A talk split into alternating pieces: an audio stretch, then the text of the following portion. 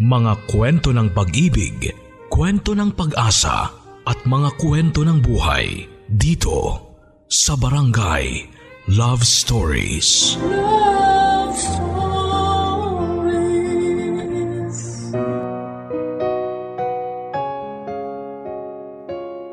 Kadalasan hinuhusgahan ang kakayahan natin sa kung paano natin sinimulan ng isang bagay at hindi sa paraan kung paano natin ito napagtagumpayan. Ilang beses muna nating mararanasang pagdudahan bago makuha ang loob ng mga taong walang bilib sa atin. Ngunit sa huli ay mapagtatanto rin na hindi naman pala natin kailangan ang opinyon nila para magpatuloy sa buhay. Ganito ang sinapit ng kabarangay natin na si Jelay dahil sa nakasanayan niyang pamumuhay ay ilang beses siyang pinagdudahan kung kaya ba niyang mapagtagumpayan ang isang bagay na hindi pa niya nasusubukan. Ngunit kakayanin kaya niya ang mga pagsubok na kaakibat nito o susukuan na lamang niya ito. Pakinggan natin ang kanyang istorya dito lamang sa mga kwento ng pag-ibig, buhay at pag-asa sa nangungunang Barangay Love Stories. Dear Papa Dudut Isang pagbati po sa inyo at sa inyong mga tagapakinig na lagi nakatutok dito sa Barangay Love Stories. Jalay na lamang po ang itawag ninyo sa akin. 45 years old na sa ngayon. Matangkad po ako, morena, makurba ang katawan at baby face din.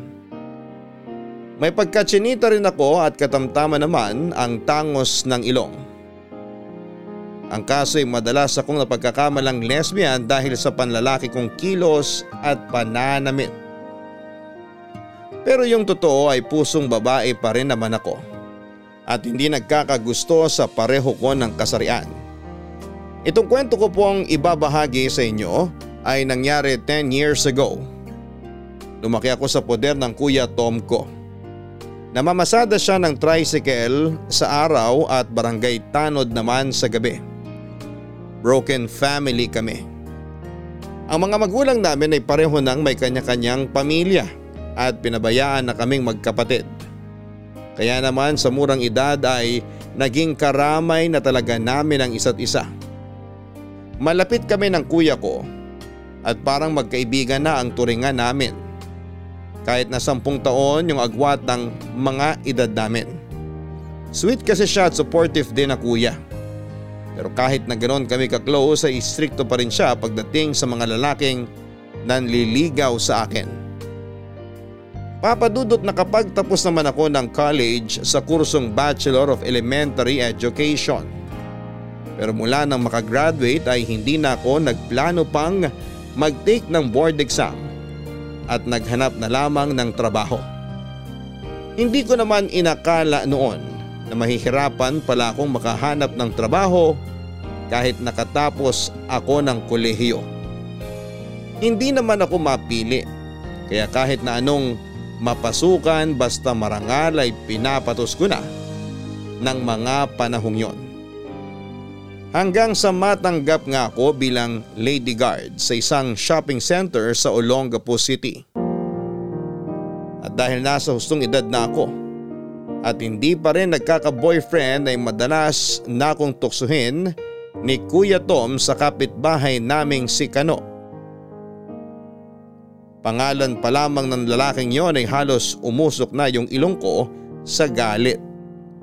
Bukod kasi sa taglay kong kasungitan pagdating sa mga lalaki, eh hindi ko talaga gusto si Kano dahil sa mga bisyo niya at sa lantarang pagpaparamdam na may gusto siya sa akin. 32 years old na noon si Kano at naging palayaw na niya ang Kano dahil sa mga katangian niyang namana sa tatay niya na isang Amerikano. Ang kaso ay hindi pinanagutan yung nanay niya 12 anyos pa lamang siya nang maulila naman sa kanyang ina dahil sa leukemia. Nagtapos naman siya ng high school pero tulad ko ay hirap ding makahanap ng maayos na trabaho noon. Kaya pangangalakal na lang muna ng basurang naging hanap buhay niya. Marangal naman ang trabaho niyang yon. Kaya hindi ko siya minamalit doon. Ang ayaw ko lang ay bukod sa bisyo niya ay yung hilig niyang bumarkada. Lalo na doon sa mga malalakas lagi ang amads sa lugar namin. Pero kahit na anong iwas ko sa kanya ay halos makabisado ko na yung kwento ng buhay niya dahil sa kuya ko Papa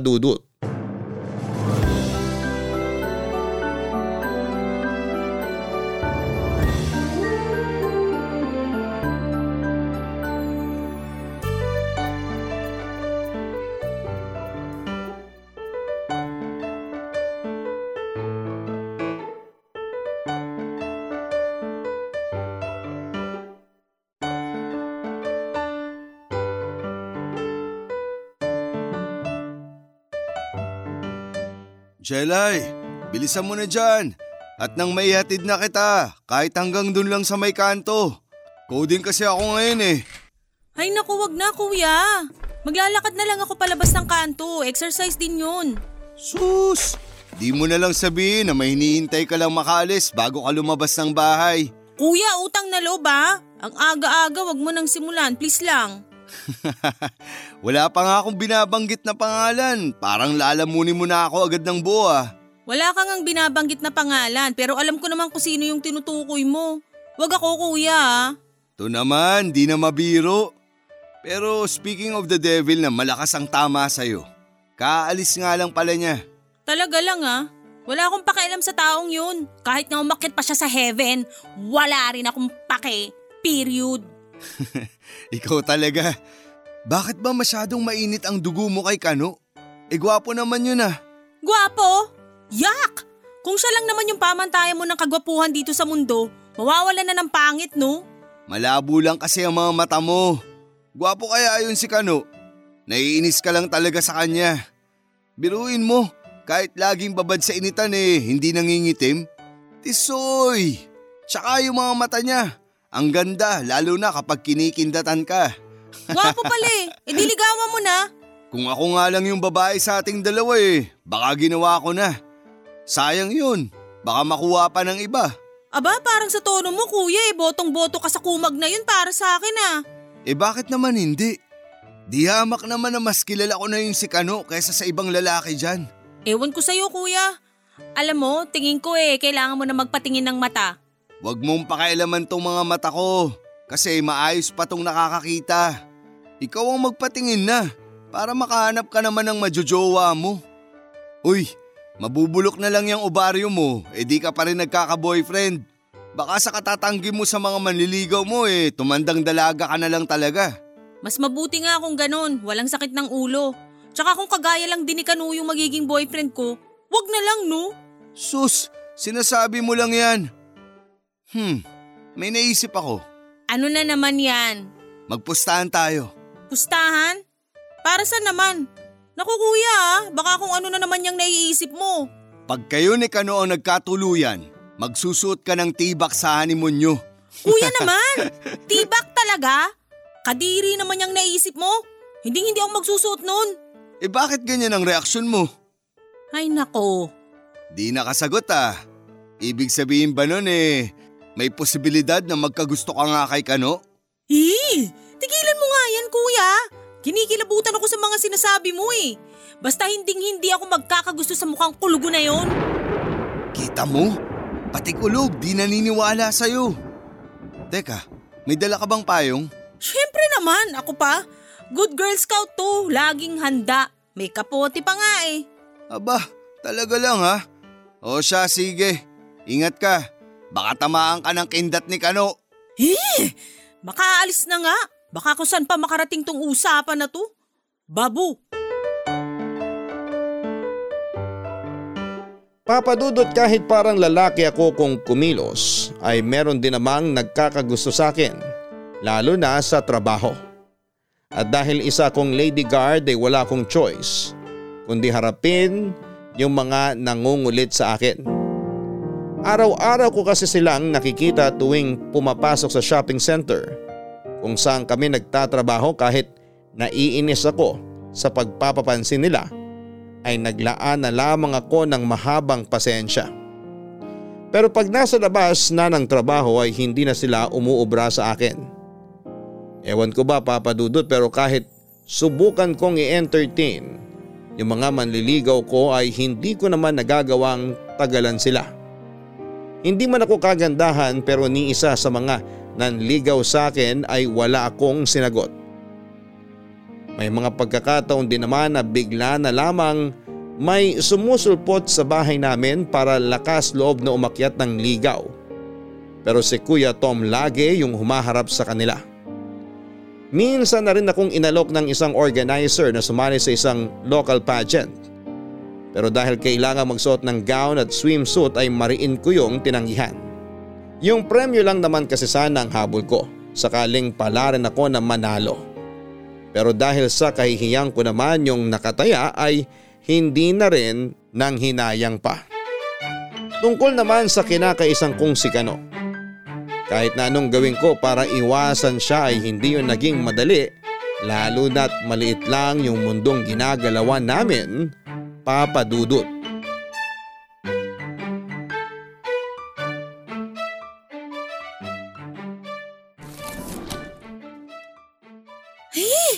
Naku naman, wala pala akong napkin dito sa drawer. Nakakainis. Ngayon pa talaga ako naubusan. Eh. Kuya, Oh, bakit? Nakabusangot ka na naman dyan. ah, ano kasi? Arte nito. Ano ba kasi yun? Ano? Ah, lalabas ka ba? Baka naman pwedeng makisuyo. Ano nga? Di pa kasi sabihin, paalis na ako eh. Pwede bang magpabili ng napkin? Ano? Ako? Pabibili mo ng napkin? Pambihira ka naman oh. Sige na kuya. Ito pambili oh. Sa'yo na rin sukle. Ay nako, tigilan mo ako Jelay. Kahit diamante pa ang ipangsul mo sa akin, ayoko pa rin. Pabili mo na ako ng kahit ano, wag lang napkin. Kaya mo na yan, malaki ka na. Eh, kuya! Bahala ka dyan. Ay, paano ba to? Eh, mukhang mapipilitan talaga ako na lumabas. Ay, makabili na nga. Bahala na. Nasa tapat lang naman yung tindahan. Ay, sana, sana, sana hindi ko makita yung mukhang kulugo na. Ay, ay, speaking of the devil, sa dinami-dami ba naman ang matatambayan? Sa tindahan pa talaga. Ay, bahala na talaga. Uy, baby loves! Sakto yung labas mo ah. Andito ako. Good morning nga pala. Good morning mo mukha mo. Pwede bang lumayo-layo ka muna? Nakakasira ka ng umaga eh. To naman oh. Di pa man lang nakakapagkape. Ang init-init na agad ng ulo sa akin. Meron ka no? Isang salita pa mula dyan sa bibig mo. Lalanding na tong kamao ko sa magaspang mo mukha. Grabe naman. Pero sige, dahil mahal kita, lalayo ko ng konti. Pero ano lang ah, mga one meter lang. Basta lumayo ka. Mas maganda nga sana kung 6 feet under eh para hindi na talaga kita makita kahit kailan. Aling puli, tatlong napkin nga po. Sabi ko na nga be, meron ka ngayon kaya ang init ng ulo mo sa akin. Lakasan mo kaya yung sigaw mo. Alam mo namang mahina pandinig ni Aling Puli. Paki mo, manahimik ka na nga lang dyan. Nakakabwisit marinig yung boses mo. Aba, wag kang ganyan sa boses ko. Pag naging asawa kita, araw-araw mo nang maririnig to. Alam mo wala na talagang magandang lalabas dyan sa bibig mo. Diyan ka na nga. Uy, teka! Paano yung napkin mo? Di na ako bibili. Uy, eh, Bebe Love, sandali lang! Huwag mo muna isasara yung pinto! At bakit? Kasi, nasa akin yung kailangan mo. Eto, isang pack na binili ko. Akin na nga yan. Teka, magpasalamat ka muna. Arte nito. Eh di salamat. Magkano ba to lahat? Huwag mo nang bayaran. Sapat na sa akin yung pasasalamat mo. Pero yung di sana labas sa ilong ha, yung medyo sincere naman para maganda pa naginip ko mamayang gabi. Dami mong alam. Basta magbabayad ako. Ayokong magkautang na loob sa'yo, no? to naman oh. Huwag mo na nga bayaran, libre ko na. Ganto na lang, para di mo maisip na utang na loob mo sa akin yan, sagutin mo na lang yung itatanong ko sa'yo. Hmm, sige. Ano yon? Ah eh, nabasa ko kasi dyan sa balot ng binili kong napkin. May nakalagay na with wings. Pakpak yun, di ba? Para saan ba yun? Ay, tanga. Design yon. Ah, kala ko naman kung para saan yung wings-wings na yan. Oh, nasagot ko na yung tanong mo ah. Okay na. Okay na okay. Ah, sige na, pasok ka na. Sige, basta libre to ah. Salamat uli. Tinanggap niya. One point ka no. One point! Papadudot nung lumabas pala si Kuya Tom ng bahay ay saktong nakita niya si Kano sa tapat ng tindahan.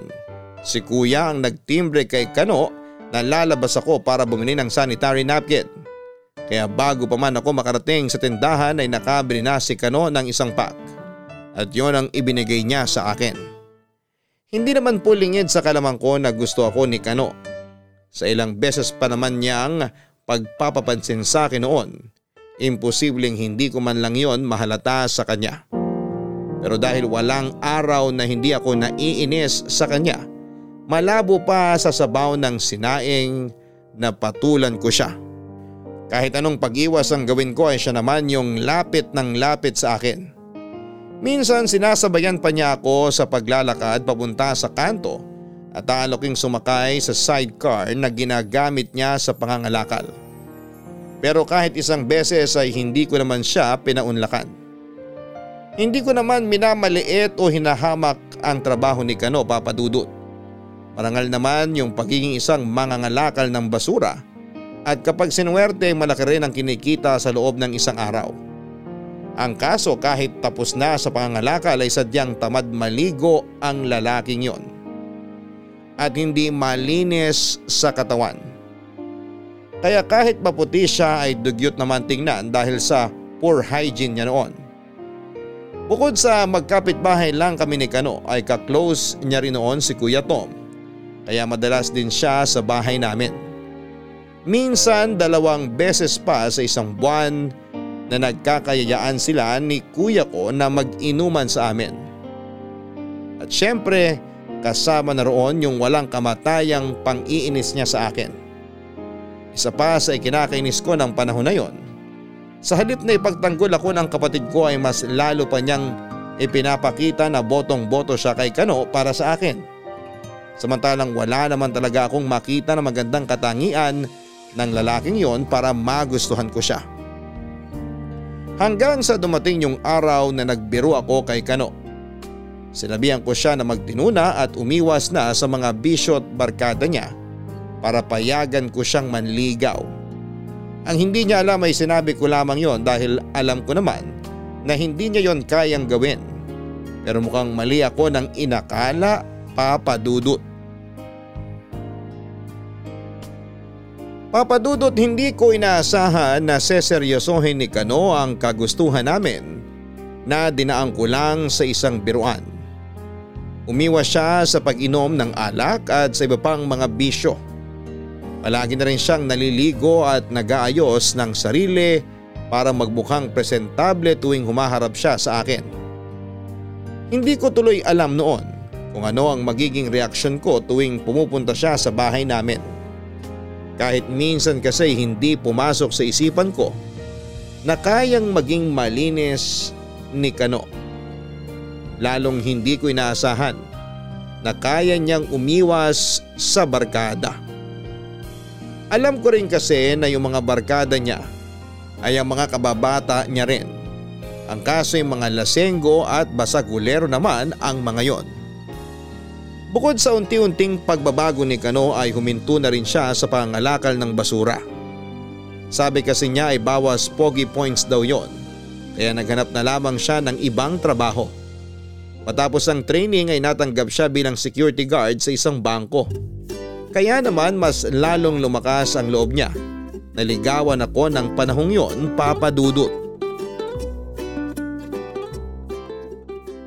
Kuya, di ba talaga naengkanto si Kano? Ba't biglang nagkaganon yun? Sabi ko naman kasi sa'yo, huwag mong hinahamon yung manok ko. Tanggal angas mo, no? Binibiro ko lang naman siya, no? Malay ko bang seseryosohin niya yun?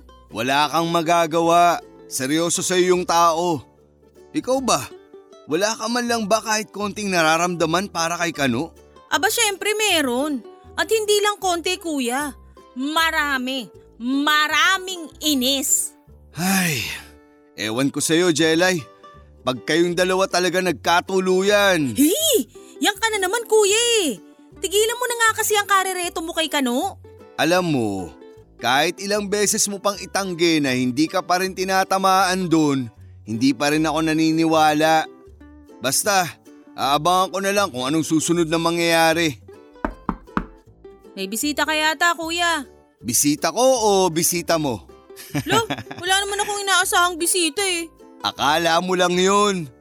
Teka't pagbubuksan ko na muna yung bisita mo.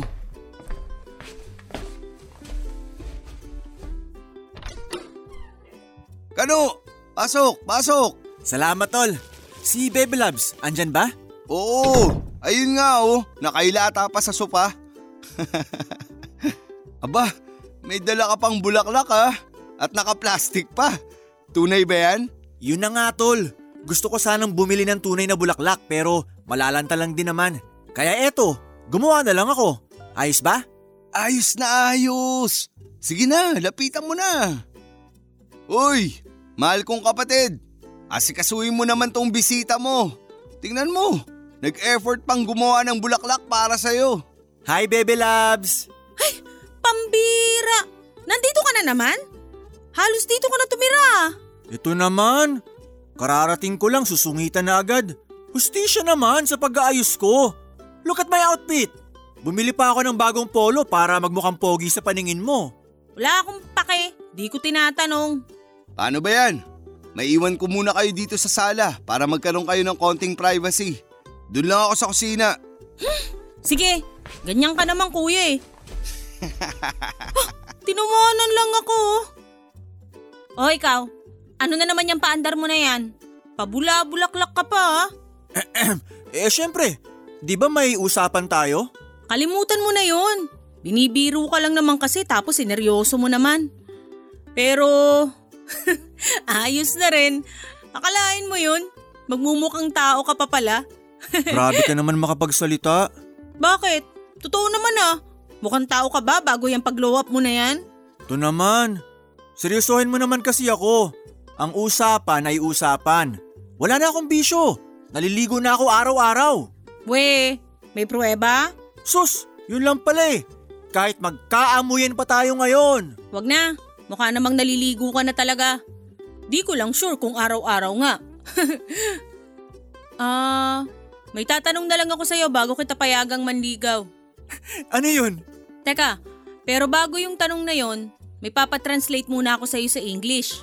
Patay. Ano, suko agad? Hindi no? Sige na, sabihin mo na. Sige, eto. Pang ilan ka sa magkakapatid? Sus! Basic!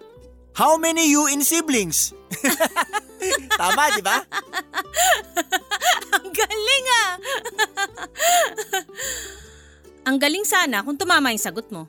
Kasi naman, baby loves. Pwede namang utusan mo na lang ako ng kahit ano. Huwag lang yung pag iinglisin mo ako. Alam mo namang mahina ako dyan eh. Buti kung nakasama ko man lang yung tatay ko sa paglaki ko. Eh di sana, Inglesero ako ngayon. Joke lang kasi yun. Eto talaga yung tanong ko. Hindi mo ba pinagsisisihan na iniwasan mo yung mga kabarkada mo dahil sa akin? Siyempre hindi. Hindi ko lang naman yung ginawa para sa iyo eh. Para na rin sa sarili ko. Gusto kong patunayan na may mas igaganda pa yung buhay ko. At yung kapag nanligaw na ako sa'yo, alam ko sa sarili ko na karapat dapat ako. Kaya sige na naman baby loves. Payagan mo na ako manligaw sa'yo. Kung seryoso ka ba naman eh, sige, pinapayagan na kita. Ta- talaga? Totoo bang narinig ko?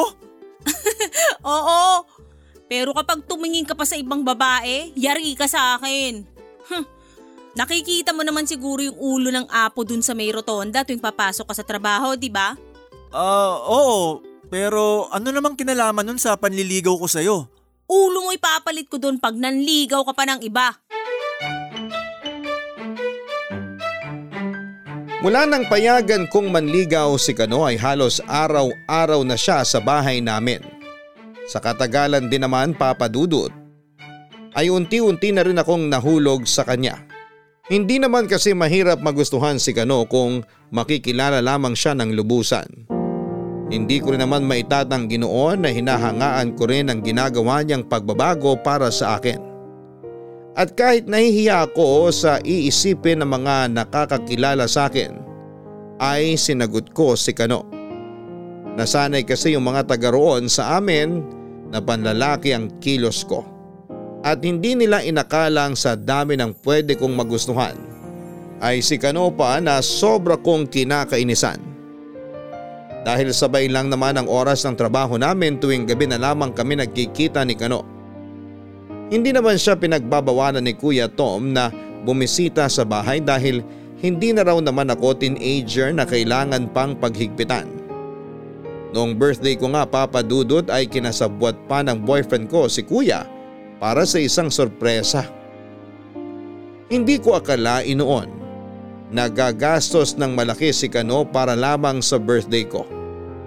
Hindi pa man uso ng panahon na yon yung money bouquet ay naranasan ko na yon sa kanya. Nang gabing yon ay duty si Kuya Tom sa pagronda sa barangay namin kaya kami lang ng boyfriend ko ang naiwan sa bahay para mag-celebrate. Pareho kaming nalasing at hindi rin namin inaasahan na may mangyayari sa amin ang oras na yon papadudot.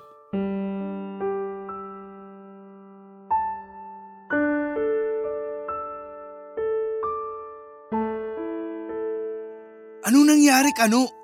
Hindi mo na ba nakontrol ang sarili mo kagabi? At dito nyo pa yung ginawa sa bahay namin? Pasensya na talaga, tol.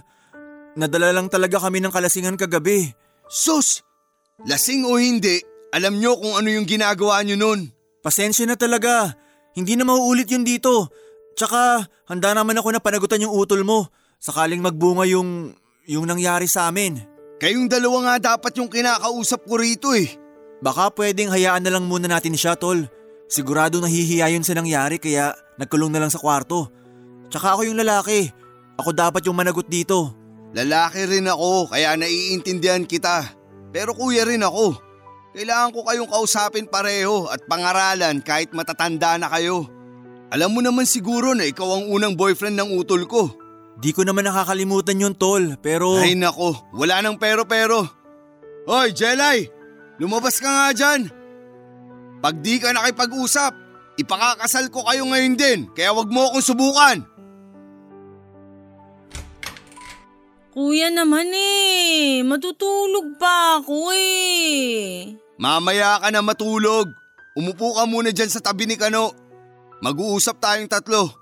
Ano ba kasing pag-uusapan? Wala ka naman sigurong amnesia, di ba? Pag-uusapan natin kung anong plano yung dalawa. Plano? Para saan kuya? Ay, ganito kasi yun. Baka isipin mo e eh, pinaghihigpitan pa kita sa edad mong yan.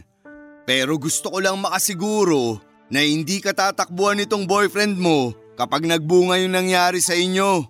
Isang gabi lang naman yun, kuya. Hindi pa yun magbubunga. Ay, inosente ka pa nga.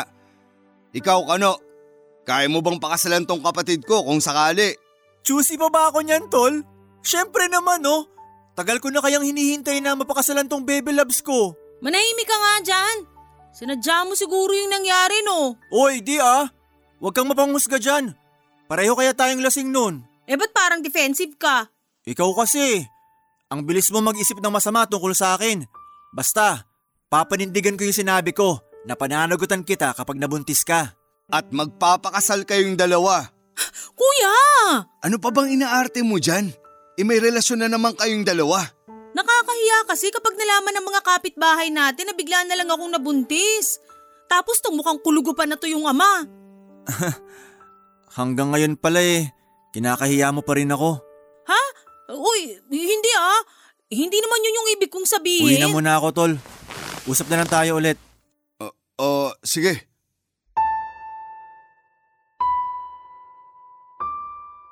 Papadudot pinagsabihan ako ni Kuya Tom dahil sa inasal ko sa pag-uusap naming tatlo at sa nasabi ko na alam kong nakasakit kay Kano. Hindi ko naman talagang sinasadyang masabi yon dahil nadala lamang ako ng hiya at pag-aalinlangan. Batid ko naman na hindi pa ako handang mabuntis ng panahon na yon.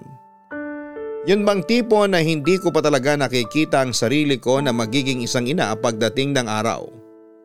Nakonsensya naman ako kaya nangako na rin ako kay Kuya Tom. Nakakausapin ko ang boyfriend ko. Ang kaso'y ilang araw din na hindi nagparamdam sa akin si Kano at mukhang sinadya talaga na iwasan ako. Sa ilang araw noon na hindi ko nakikita si Kano ay unti-unti ko na rin hinahanap-hanap ang presensya niya. Medyo nasanay na rin kasi ako sa kakulitan niya na isa rin sa mga nagustuhan ko. Sa kabila ng mga kinakainasan ko sa kanya papadudot. Noong ko lang din na pagtanto na hindi lang pala si Kano ang binago ko, kundi binago niya rin ng paunti-unti yung buhay ko. Bukod sa kuya ko ay siya pa lang kasi yung unang lalaki na nagparamdam sa akin na isa akong babae. Gentleman kasi siya at palaging iniisip kung ano ang mararamdaman ko. Bagay na hindi ko nagagawa sa kanya tuwing magkasama kami. At yun nga rin ang naging dahilan kaya sumama ang loob niya sa akin. Sa huli nga ay ako na ang gumawa ng paraan para muli kaming magkausap papadudot. Papadudot sa unang punta ko sa bahay ni Kano ay hindi ko siya naabutan dahil meron daw itong importanteng lakad. Yung kapitbahay niya lang noon ang nakausap ko. Pero yung sumunod na sinabi nito yung hindi ko nagustuhan. May kasama raw kasi na babae yung boyfriend ko nung umalis ito ng bahay. Bagamat hindi ko pa naman alam kung sino yung kasama niya ay nagngingit-ngit na kagad ang kalooban ko ng oras na yon. Kahit pa ulit-ulit kong itanggi ay hindi ko naman maitatago noon na mahal na mahal ko na si Kano at kahit na ilang buwan na rin kaming magkarelasyon ay hindi ko pa yon nasasabi sa kanya. Ang tanging alam niya lamang kasi ay gusto ko rin siya at tanggap ko siya bilang boyfriend ko. Sapat na para sa kanya yon. Sa sama ng loob ko ay hindi ko na rin po ipinilit pa na magkausap kami. Nagmatigas ako kahit na ako naman talaga yung may nagagawang pagkakamali. Sa dalawang linggo na lumipas ay meron din akong napagtanto. Nung tingnan ko yung mga marka sa kalendaryo ko sa kwarto, saka ko lang napagtantong delayed ang period ko. Kung wala sanang nangyari sa amin ni Kano ay hindi ko mararamdaman ang kabahan at mag-alala. Pero dahil sa isang gabing yon na posibleng magbunga ay pinili ko pa rin manigurado papadudot.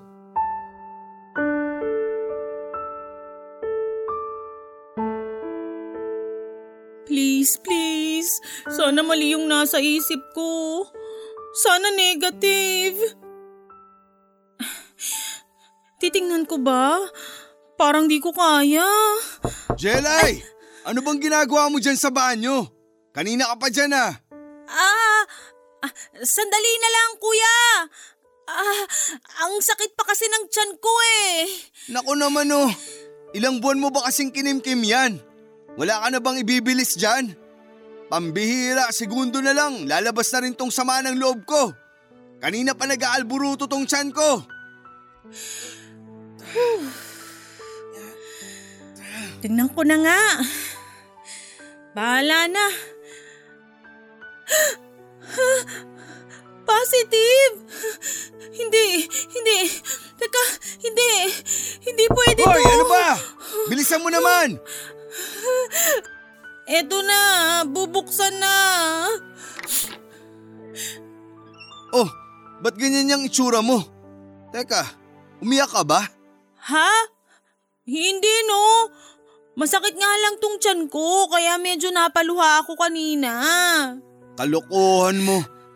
Hoy, kilalang kilala na kita no? Huwag ka na magkaila. Namimiss mo na si Kano kaya ka nagkakaganyan. Sabi ko naman kasi sa'yo, puntahan mo na. Mas malala pa doon, kuya. Anong ibig mong sabihin? Baka naman buntis ka na. Ba't natahimik ka? Buntis ka nga?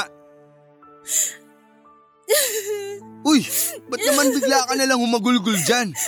Kung buntis ka nga, pananagutan ka naman ni Kano ah. Hindi mo kasi naiintindihan, kuya. Ayokong mabuntis. Hindi pa ako handa para dito. Hindi ko pa kaya na maging isang ina. Ay nako, ayan ka na naman sa ganyang katwiran mo. Halika nga, maupo muna tayo dun sa sofa. Hindi ko alam kung anong gagawin ko, kuya. Pwes ako, alam ko kung ano yung tamang gawin. Sabihin mo kay Kano yung tungkol sa pagbubuntis mo.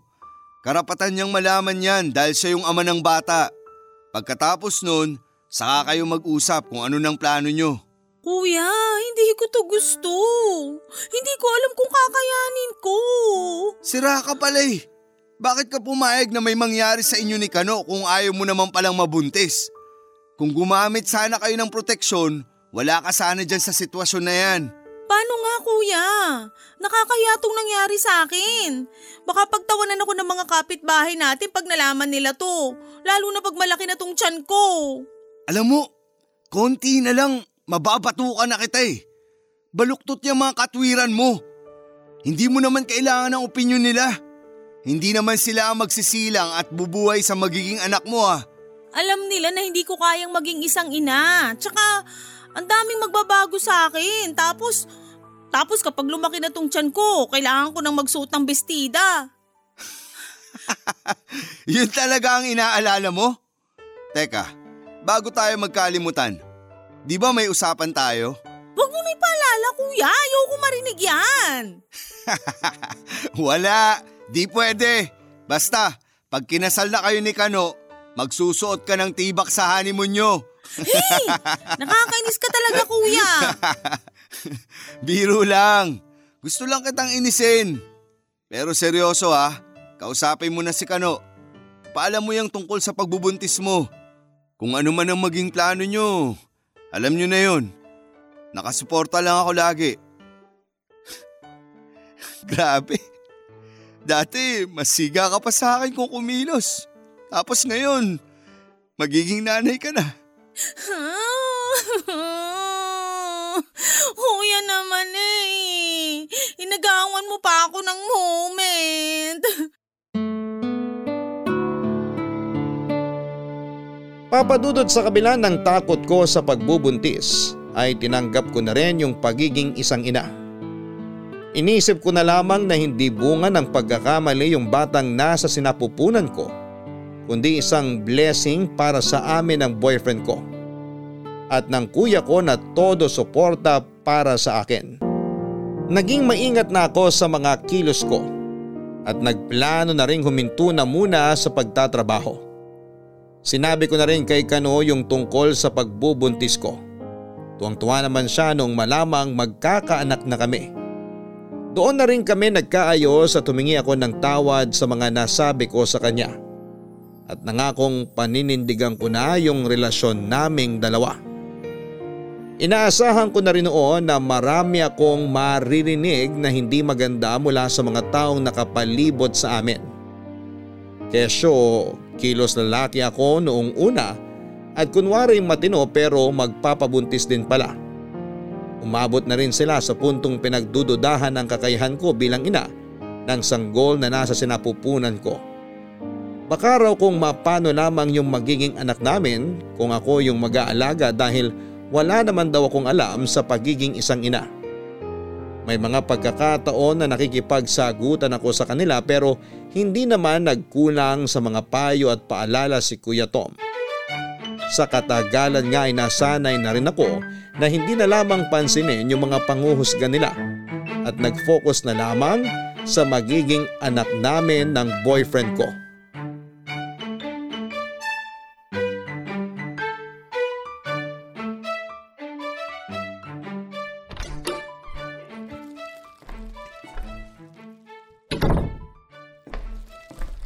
Hi Bebe Labs!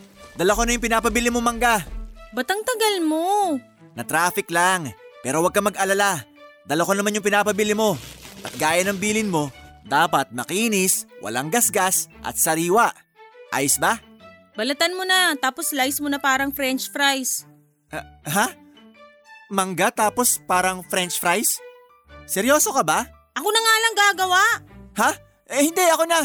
Ako nang magbabalat nito. Ako na nga, di ba? Iba na lang gawin mo. Ah, ano namang ipapagawa mo? Simple lang. Ikaw gagawa ng lahat ng gawain ko dito sa bahay. Pero syempre, unahin mo na yung pagpupunas ng sahig. Pambihira naman oh. Ako talaga? Ayaw mo? Sige, umuwi ka na lang. Sige, sige na. Gagawin ko na. Kung di lang talaga kita mahal eh. Nandun sa banyo yung timba at pamunas na gagamitin mo. Wala kaming map dito kaya pagtsagaan mo na. Masusunod po, madam. Samahan mo ng konting bilis ha. Baka maabutan pa ni kuya na marumi ang sahig namin. Naku!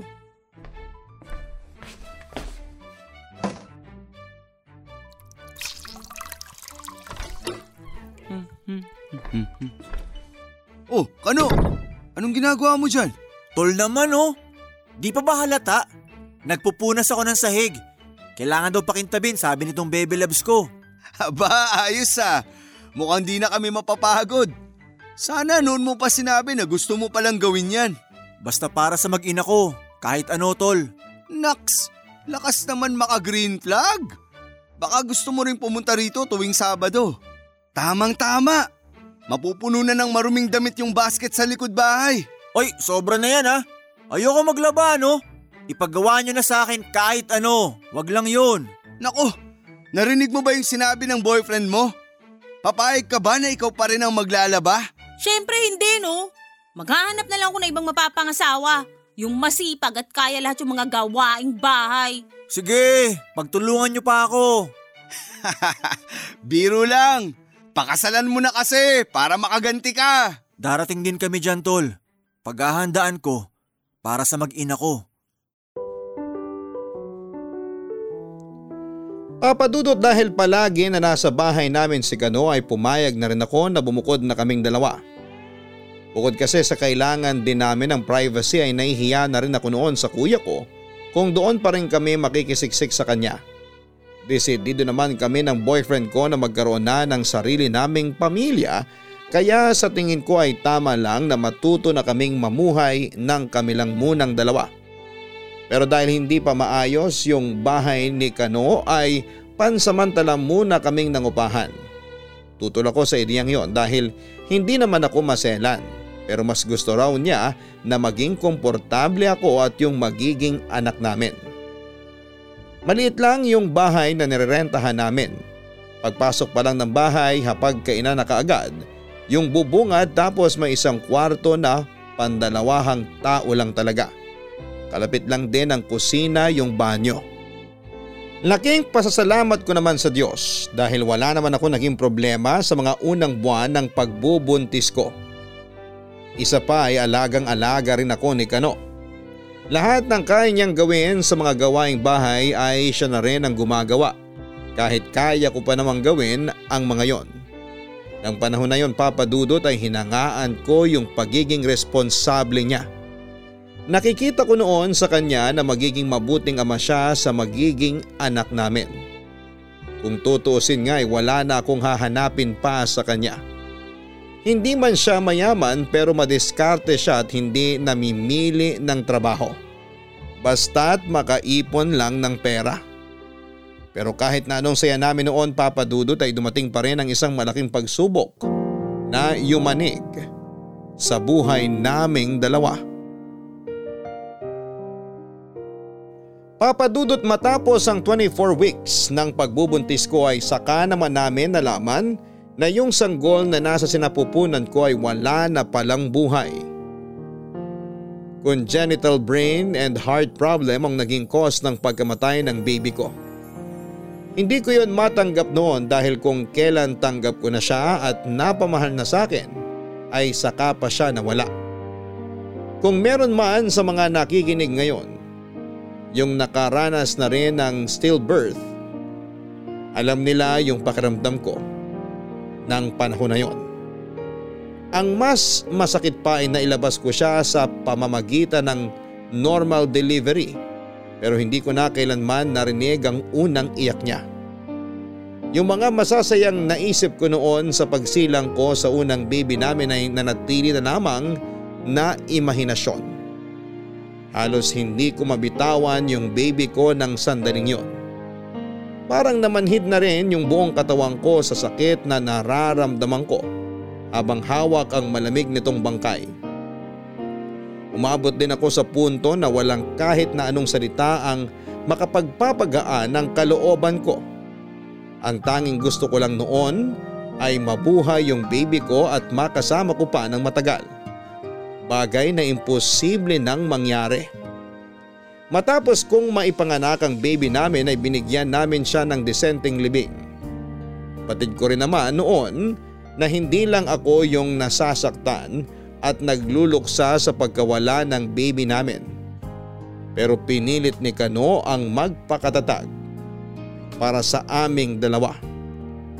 Alam niya na sa kanya na lamang ako kumukuha ng lakas. Ni isang beses ay hindi ko siya nakita ang lumuha. Pero kitang kita ko noon sa mga mata niya yung matinding sakit at lungkot. Kung gaano siya kasaya noong nalaman niyang buntis ako ay ganon din siya nalungkot habang unti-unting naglalaho sa paningin namin. Si baby ng araw ng libing nito papadudot.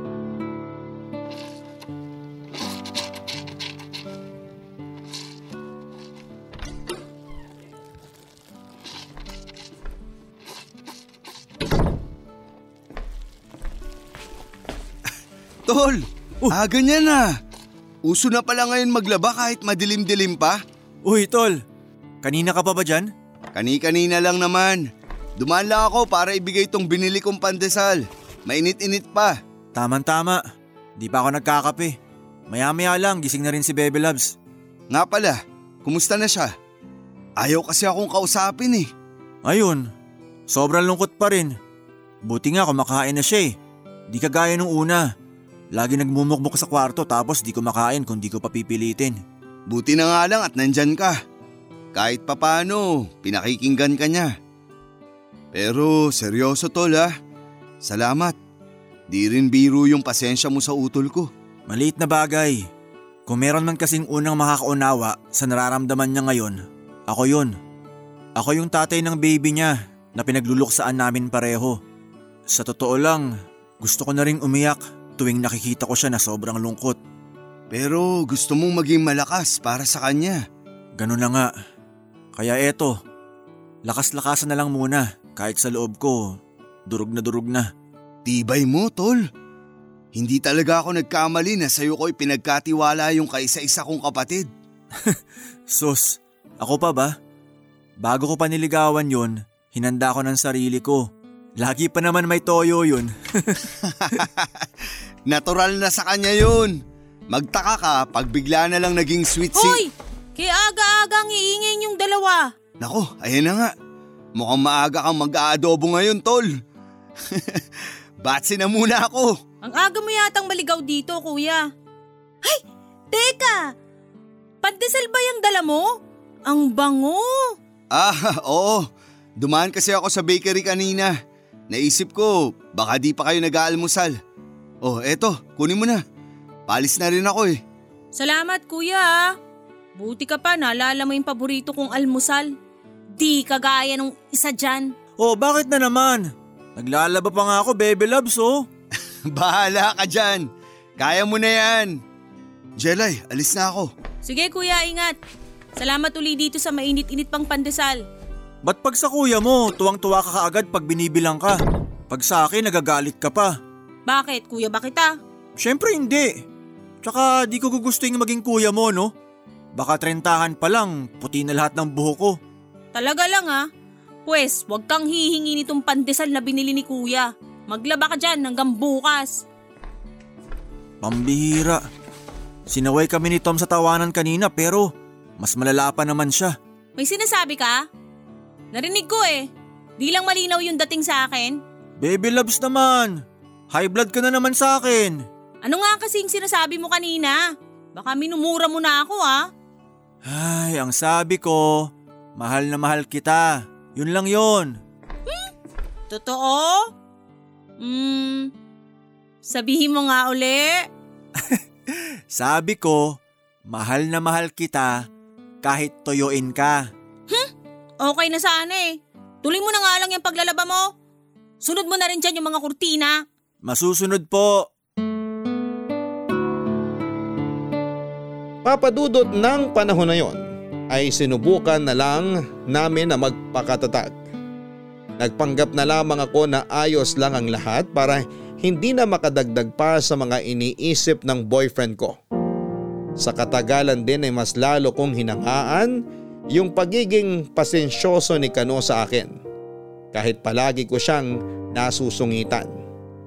Batid ko na nahihirapan na rin siya noon pero hindi niya ako sinukuan kahit na naging malamig din ang pakikitungo ko sa kanya. May pagkakataon din na alam kong sumusobra na ako. At nasasaktan ko na rin siya pero nanatili siyang kalmado. Walang pagkakataon na hindi niya pinaparamdam kung gaano niya ako kamahal. Kaya naman pakiramdam ko noon ay ako na yung pinakamaswerteng babae sa mundo. Sa kabila ng kabiguan ko na maging isang ina, sa unang pagkakataon ay wala akong naramdamang pagsisisi sa pagpili ko sa kanya dahil para sa akin ay hindi pagkakamali yung desisyon ko na papasukin siya sa buhay ko. Makalipas lang yung mahigit isang buwan ay nagpasya na muna ako na bumalik sa trabaho. Sa pagkakataong yon ay dalawa na kaming nag-iipon para maipaayos ang bahay na titirhan namin.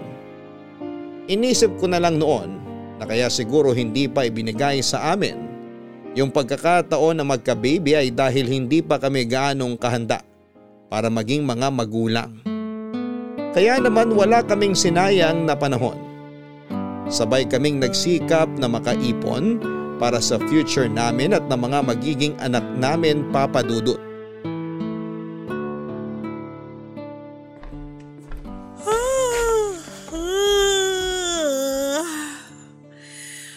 Grabe, nangalay na mga binti ko sa kakatayo kanina. Ako nga rin eh. Pero batak naman to mga binti ko sa kakapedal ng bisikleta ko may sidecar nung nangangalakal pa ako ng basura. Teka, ang aga mo yatang nakauwi. Kanina ka pa ba rito? Kararating ko lang. Medyo nauna lang ng konti sa'yo. Upo ka muna. Imamasahe ko mga paa mo. Ha? Naku, wag na. Pareho tayong pagod, no? Pahinga lang katapat nito, saka isang tasang kape. Sigurado ka? Oo naman, kape na lang. O sige, pagtitimpla kita. Mainit pa naman siguro yung laman ng termos natin. Salamat, Labs. Upo na lang muna ako rito. Labs, wag mo lalagyan ng asukal ah. Oo, alam ko na yon. Tagal naman. Biro lang. Ito na nga, oo, tapos na. Agad-agad. Hmm, bango nitong kape ah. Ah, Bebe Labs, may ibibigay nga pala ako sa'yo. Ano yun? Teka, kukunin ko muna dito sa ilalim ng mesa. Tinago ko kasi muna dito kanina para di mo agad mapansin.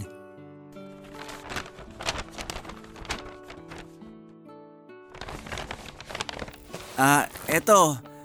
Sana magustuhan mo. Bestida? Labs naman eh. Alam mo namang di ako nagsusuot ng ganyan. Bulaklakin pa. Sige na oh. Isuot mo naman to kahit ngayon lang.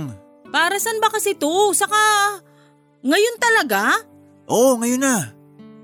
O sige, pero di ko nahuhubarin tong suot ko ngayon ha. Susukatin ko lang to.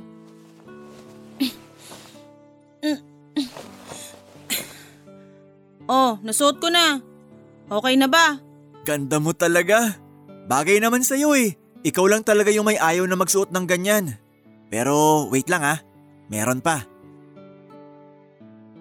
Oh, kahita naman. Para sa naman yan? Chill ka lang, Bebe Loves. Luluhod muna ako para mas romantic. Ha? Uy, uy, uy! Ano ba to? Tumayo ka nga dyan. Pasensya na, Bebe Loves, kung, kung medyo madrama tong sasabihin ko, pero gusto ko lang na malaman mong habang pinapaubaya ka pa sa akin ng mundo, mamahalin kita ng buong buo kahit na walang kasiguraduhan kung magiging tayo pa rin hanggang dulo. Pero ako, sigurado ako Wala na akong ibang gustong makasama hanggang sa pagtanda, kundi ikaw lang. Sira ulo ka talaga. Baby loves, will you marry me? Siyempre naman no. Aharte pa ba ako? Eh, ikaw na yan no. Oo, I will marry you. Salamat baby loves! Ayos din tong pakulo mo ha. Pinagbestida mo pa ako bago ka mag-propose. Hayaan mo na. Yan pa lang kasi yung afford ko sa ngayon eh. Isipin mo na lang, gown talaga yan. Pero low budget nga lang. Tsaka, ang baduy pala talaga ng proposal sa totoong buhay, no? Grabe ka naman. Umeport pa akong lumuhod tapos tatawanan mo lang. Biro lang. Siyempre kinilig ako sa ginawa mo. Kaya salamat, Labs. Hindi lang para dito sa bestida at singsing na binigay mo, kundi para sa mahabang pasensya mo. At sa palaging pag-unawa sa akin kahit na minsan.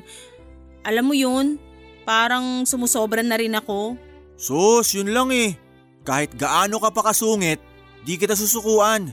Lalo na ngayong pumayag ka ng pakasalang kita. Sarap pala sa pakiramdam. Tama ka. Hindi ko nga rin nakalain na darating pa ako sa ganitong punto ng buhay ko. Kala ko kasi di na ako magkaka-boyfriend eh. Paano eh, ang sungit-sungit mo? Buti na lang matyaga ako.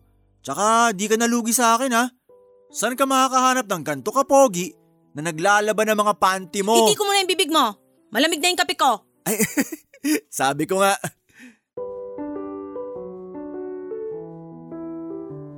Papadudot hindi nga nagtagal ay kinasal na rin kami ni Kano sa Huwes. Simple lang din noon yung naging selebrasyon namin dahil yun lang ang kaya ng budget namin. Yung naipon naming pera ay ginamit na lang sa pagpapaayos ng bahay na nilipatan namin bago pa kami ikasal. Gaya ng inaasahan namin noon ay hindi pa rin nawala yung mga taong hindi masaya para sa aming mag-asawa. Pero sa halip na magpaapekto sa kanila ay mas lalo naming ipinakita kung gaano kasaya yung nabuo naming pamilya. Sa ngayon ay meron na kaming dalawang anak, isang babae at isang lalaki. Para kaming nanalo sa loto noong maging matagumpay ang pagbubuntis ko. Kung sa iba ay perang sukatan nila ng tagumpay. Sa akin naman ay yung mabigyan ng anak yung asawa ko at magampanan yung tungkulin ko bilang isang ina. Noong ko lang kasi napagtanto na kaya ko naman pala. At totoo nga na hindi ko kailangan ang opinyon ng ibang tao para masabing naging mabuting nanay ako. Ang mahalaga, masaya ako at yung pamilya ko. Si Kuya Tom naman ay meron na ring sariling pamilya sa ngayon. Pero kahit may kanya-kanya na kaming pamilya ay nananatili pa rin kaming malapit sa isa't isa. Papadudot ngayong may mga anak na kami ng asawa ko ay pinahinto na rin niya ako sa pagtatrabaho. Masaya naman ako sa pagiging full-time housewife dahil bukod sa mabait ay masasabi kong good provider ang lalaking napangasawa ko. Hanggang dito na lamang po itong kwento ko at maraming salamat po sa pagbabahagi nito Papa Dudut. Nagpapasalamat din po ako sa mga bumubuo ng Barangay LS dahil isa ako sa mga nabigyan ng pagkakataon na maibahagi ang kwento sa programa ninyo. Mananatili kayong number one sa puso ko at sa puso naming mga tagapakinig ninyo. Muli, thank you and God bless Papa Dudut. Ang inyong forever kapuso at kabarangay, Jelay.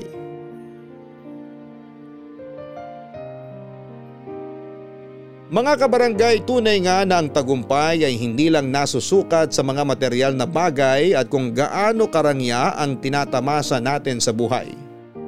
Magkakaiba man tayo ng definasyon ng tagumpay. Ang mahalaga ay masaya tayo at kontento. May mga pagkakataon din na may mga taong magpaparamdam sa atin na hindi sapat yung kakayahan na meron tayo para mapagtagumpayan ang isang bagay. Tulad na lamang ng kwento ng letter sender nating si Jelay. Dahil kilos lalaki siya noon. May mga taong pinagdududahan ang kakayahan niya bilang isang ina. Pero sa huli pinatunayan niya na mali ang inaakala ng mga taong yon. Ito ay isa ring patunay na hindi mawawala yung mga taong manghuhusga sa ating kakayahan. At para sa masaya at tahimik na buhay ay wag na lang natin silang patulan. Dahil mas masarap gumising sa araw-araw na wala tayong kaaway. Hanggang sa muli maraming salamat. Ako po ang inyong si Papa Dudot sa mga kwento ng pag-ibig, buhay at pag-asa sa Barangay Love Stories number 1. Mga kwento ng pag-ibig, kwento ng pag-asa at mga kwento ng buhay dito sa Barangay Love Stories. Love Stories.